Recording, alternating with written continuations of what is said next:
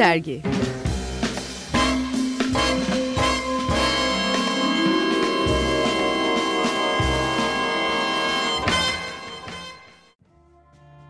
Açık Radyo dinliyorsunuz. 95.0 burası ve Açık Dergi programında Barınhan'dan radyoya kuşağına kulak vereceğiz. 17. İstanbul Bienali kapsamında Açık Radyo'nun gerçekleştirdiği canlı yayınlar ve özel performanslardan kolajlar sunuyoruz sizlere. Barınhan'dan radyoya başlığı altında bu akşam kulak vereceğimiz seri ise e, Sedef Erçetin Atala'dan bir improvize cello solosuyla başlayacak. Peşi sıra Metin Belgin sunumuyla Asimül Azize Saulis'in sesinden Manos Lucis için yazılmış bir beste Sabah Tütünü yayında sizlerle buluştuktan sonra Açık Radyo'nun Barınhan'da gerçekleştirdiği panellerden birine uğrayacağız. Tarihi dramın ötesinde İstanbul'da gündelik hayatın izleri Pınar Erkan ve Murat Belge'nin bir araya geldiği çok kıymetli bir panelimiz olmuştu bu. Buradan Murat Belge'den, e, Murat Belge'nin sesine kulak vereceğiz. Şehrimizin çok milletli, çok dinli, çok kültürlü yapısını ve mahalleleri kısaca anlatacak bizlere. Kapanışında ise Barınhan'dan radyoya Kolejimizin Fung İstanbul'un Kalenin Bedenleri isimli şarkısına Barınhan'da getirdikleri e, canlı yorumu dinleyeceğiz. Evet 95.0 Açık Radyo'da Açık Dergi'desiniz.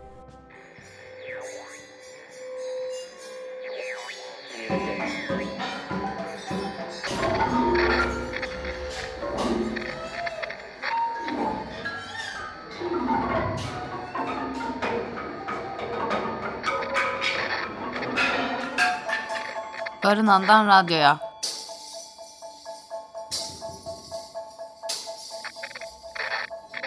On yedinci İstanbul Bienalinden sesler.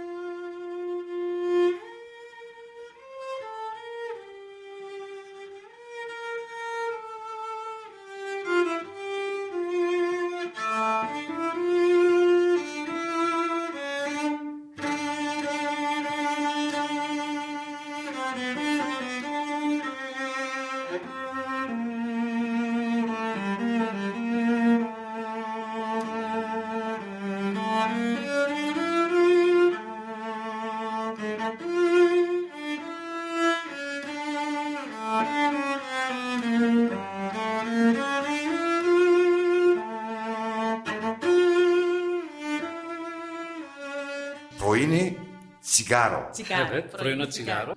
Müzik Notis Mavrudis, söz Alekos Alkis. Bu şarkı Manos Loizis'in Loizos'un ölümünden sonra yazılan bir şarkı. Loizos İskenderiyeli bir besteci. Nazım Hikmet'e hayranlığıyla biliniyor. Onun şiirlerinden de besteler yaptığını biliyoruz. Ve bunu kim söylüyor bakalım? Asimula Azize. Thank you.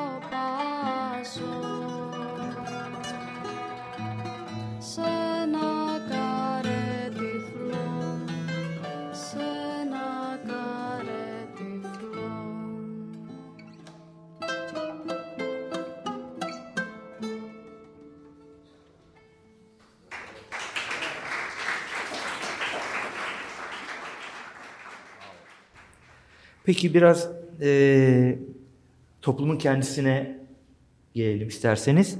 Murat Hocam, şehrin çok milletli, çok dinli, çok kültürlü yapısı hangi dönem ortaya çıkıyor? Ne zamana kadar sürüyor? İstanbul bir başkent olarak, Osmanlı başkenti olarak bundan ne kazanıyor? Ve bu çok milletlilik, çok dinlilik, çok kültürlülük ekonomisini ve e, toplum yapısını nasıl etkiliyor? Bunu cevap verip vermeye çalışayım da ondan önce şu mahalle ilgili birkaç şey söylemem gerekir diye düşünüyorum. Ee, yani şeyi söyledim hani Greco-Romen açılan, uzağa gören. Bizde bir yani bir köşeyi dönersin bir manzara görürsün. Öbür köşeyi dönersin. Ee, ama saklıdır onlar adeta. Yani oraya kendin gitmedikçe Kendisi e, çıkmaz ortaya. yani çünkü bu Müslüman hayatında mahrem şeyi çok önemli. Ee, yani gizleniyor insanlar. Ee, ve onun için işte yani dükkanında kapattın, işte çamurlu sokaklardan yürüyerek geldin evine, işte kapıda bir kere ayakkabılarını falan dışarıda bırakacaksın. Yani o dışarının dışarı pis bir şey yani bir güvenilmez bir şey. Dışarıyı dışarıda bırakacaksın. Gireceksin içeriye. İçeriye girdiğin zaman öyle tek bir ev strüktürü yok. Yani orada selamlığı geçip yani normal olarak hareme gireceksin. İşte yahut bir avlu bahçe orada işte fıskiye olacak onu dinleyeceksin. Uzun boylu konuşmak falan filan da yoktur Osmanlı hayatında. Yani böyle şey gibi salyangozun içeriye çekilmesi, kabuğuna çekilmesi gibi dünya geri kalan dünya ile ilişkini keserek şeye e, yuvana girmiş olursun. Şimdi bu şeyler, mahalleler e, aslında bir merkeze bakarlar. Ortadaki bir alana bakarlar. O, o alanda kahvehane vardır, bakkal vardır. E, genellikle manav olur. Eğer şeyse varlıklı falan bir mahalle ise kasapta olabilir ama her zaman da olmaz. Ee, ama o bakkalın makkalın olduğu yer kentin şeyidir, esas e, merkezidir. İşte bu yani Ahmet Kutsi'nin köşe başı oyunu bilmem ne falan böyle şeyler o mekanları anlatır. Ee, cami merkezde değildir. Cami hafif kenar bir yere kaymıştır. Tam ortada e, değildir. Ve bütün bu mahalleler dolayısıyla sırtlarını öbürlerine dönerler. Yani dolayısıyla şey e, yine Greco-Romen kenti bir organik hepsini birden birleştirmeye çalışırken e, Müslüman kenti bir e, köyler topluluğu gibidir. Bir, bir. Ve asimetriktir işte dediğim gibi çıkmaz sokaklar şunlar bunlar. E, İstanbul'da veya başka kentlerde simetriyi nerede arayacaksın? Devletin olduğu yerde ya da devlete yakın yerde. Yani cami vesaire, külliye falan dediğimiz zaman orada simetri var işte cami orada, medrese burada, e, imarethane orada. E, ama buradan çıkıp şehre girdiğin zaman şeyin oldukça karışık, e, kuralsız falan olduğu bir yere girersin. Şimdi buradan geleyim şeye. E, aslında yani bu başka şeylerin, cemaatlerin İstanbul'a yerleşmesi oldukça erken başlar. İşte Fatih aldı şeyi, şehri ele geçirdi. 20-30 bin adam kalmış. Yani rivayet muhtelif. Ee, ama yani o bir şeyden sonra gemileri kaçırdıktan sonra morali bozuluyor. Dolayısıyla bir üç gün bir yağma izni veriyor başından böyle bir izin vermemişken o yağmayı falan da atlattıktan sonra herhalde bayağı bir azalıyor. Şey, İstanbul'da yaşayan nüfus çoğu zaten e, kuşatmaya kalmadan başka yerlere gitmiş. Ee, yani 50 binin altında bir nüfus var ama bir Rum nüfus var ya burada. Yaşıyorlar. Ermenileri çağırıyor Fatih kendisi. Yani uzun boylu zaman geçmeden şeyi tanıyor. O vakim Patrik Vardapet şeyde e, Bursa'da e, ona müracaat ederek gelin yerleşin diyor. Bizans zamanında Ermeniler kentin e, sur dışı İstanbul'da komünler halinde yaşıyorlardı. Şeye izin vermiyorlardı şehir içinde yaşamalarına. Bu altı cemaat derler. işte Samatya, Mamatya.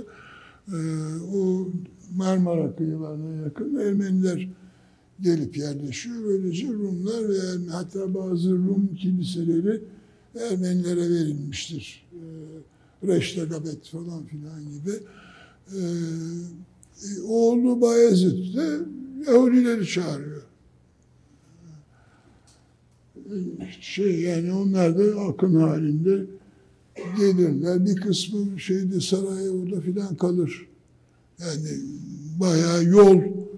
Onun için hani kalabilecek bir yer gördüm şuraya yerleşim bari diyen de çok. Selanik'te bayağı bir Yahudi yerleşimi olur ki bu malum e, bir Selanik kenti olarak, şey Yahudi kenti olarak kaldı Selanik. Midilli'ye yerleşiyorlar falan ama İstanbul'da da yeterince adam geliyor. Daha önce İstanbul'da Karayi Yahudileri var. Yani bunlar Hazar civarında yaşayan ve aslen Türk olan bir topluluk. Ama işte birisinin şeyi okuyacağı, Tevrat'ı okuyacağı tutmuş herhalde. Ya bu bayağı iyi bir kitap demiş.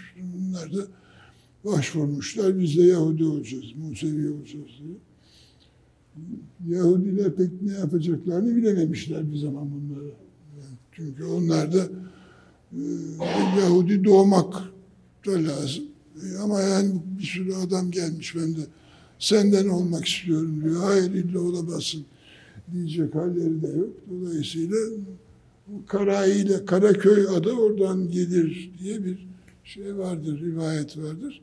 Sonra onlar daha çok Hasköy tarafı. Yani Eminönü ve Karaköy'de otururken Hasköy falan oralara gittiler. Yani dolayısıyla işte Müslüman halk mahallelerini anlattığımız Rumlar, Ermeniler, Yahudiler olmak üzere bu dört ana unsur. Ama Osmanlı İmparatorluğu gibi bir yerin başkenti olduğu için Arap'ın da işi var, Boşnak'ın da işi var. Bilmem kimi yani geleni ama yani bunlar şey değil İstanbul'un daimi yerleşik e, nüfusundan sayılmazlar. Bir zaman sonra e, başlangıçta epey bir tek tük olan e, Levanten dediğimiz adamlar da çoğalmaya başlıyor. Şimdi burada da şeyin bir payı var İstanbul'un İstanbul olmasının. Ne diyecektim? En az yüzde otuz gibi de bir Müslüman nüfus zaten her her yerde şehirde gayrimüslimlerin olduğu mahallelerde de Ayrıca- yaşıyor. Ayrıca onlar da tabii şeyde varlar. Yani işte Fener'de şuydu buydu falan. Ee, Onların bu gerçi şey yani bu sorduğum soruyla alakalı değil ama e mesela Balat'a gittiğin zaman bir tip şey görürsün. Yapı, konut yapısı. Bir yere gelirsin birdenbire değişir. Deminki evler yok burada. Bir başka ama gene bir karakteri olan bir. Ha çünkü Fener'e gelmişsindir. Şimdi bu sefer Rumların şey mimarisi eee başlamıştır. Bunlar da aslında gene başka konuya atlıyorum ama yani İstanbul'un e, iyi korunması gereken şeyleri yani bu çoklu hayattan kalmış ne varsa yani bunlar da vardı diyerek şey yapabilmemiz lazım. Hala iyi kötü var ama yani iyi kötü var. Uzun boylu da bir şey yok. Ee, şey e, yani beyler, çelebiler, şunlar bunlar Beyoğlu şu bu dolaşıyorlar ama ahali de biliyor bunu. Ve yani parası yani gidip tokatlayan da yemek yiyemez Ee, falan. Ee, ama kendi bulunduğu yerde de böyle şeyler istiyor. Onun için birdenbire o hani demin konuşuyorduk at meydanı, cinci meydanı. Mesela bunlar bayram yeri falan olarak kullanılır hale geliyor. Yani biraz daha meydan, meydan arar ve meydanı bir şekilde kullanır e, hale gelmeye başlıyor. Ve direkler arası bana gayet önemli gelir Şehzadebaşı. Çünkü işte o batıda olduğunu belki bilmese de tahayyül ettiği bazı şeylerin e, kendi imkanları içinde oluşturabileceği bir kopyasını İstanbul halkı işte Şehzadebaşı'nda direkler arasında yapmıştır. Bunun da şeyi kantodur.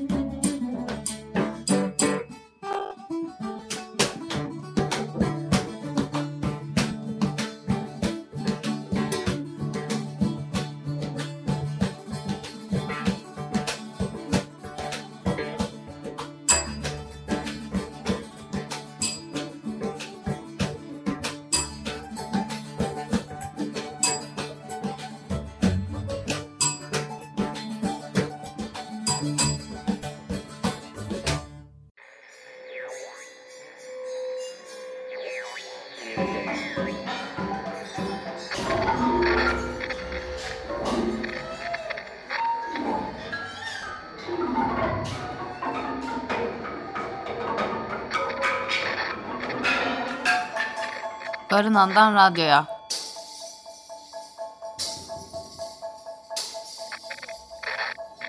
...17. İstanbul Bienalinden sesler.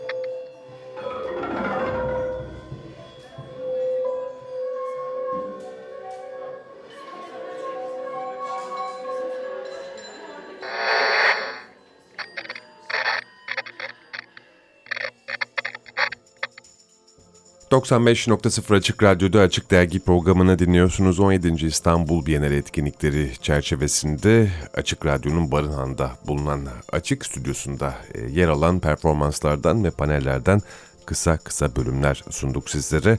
56. yayın dönemi itibariyle 17. İstanbul Bienalinden geriye kalanları sizlere bu şekilde Açık Dergi yayınında iletiyoruz. Bu akşam Sedef Erçetin Atalal'dan bir improvize cello solosu dinleyerek başladık kuşağımıza. Ardından Azize Sauris'in sesini duydunuz. Peşi sıra Murat Belge'den İstanbul mahallelerini dinlediniz ve kapanışta da Fung İstanbul ekibinin Kalenin Bedenleri parçası yayında kendine yer buldu ve bu şekilde bu akşamlık kolaj sona erdi. Barınhan'dan radyoya kuşağımız salı ve perşembe akşamları açık dergide sizleri bekliyor. Evet kısa bir araya gidiyoruz şimdi. Bu aranın ardından köşelerimiz yayında olacak. Önce Merve Ergürük'le müzik endüstrisi Naber diyeceğiz. Burçin Acer bu akşam konuğumuz Power FM müzik direktörü. Saat 7 ile 7.30 arası bu söyleşiyi kaçırmamanızı tavsiye ederiz. Onu takip edecek kuşakta da Moda'nın bilinç dışı bölümünde Özge Kanlı karşılayacak sizleri.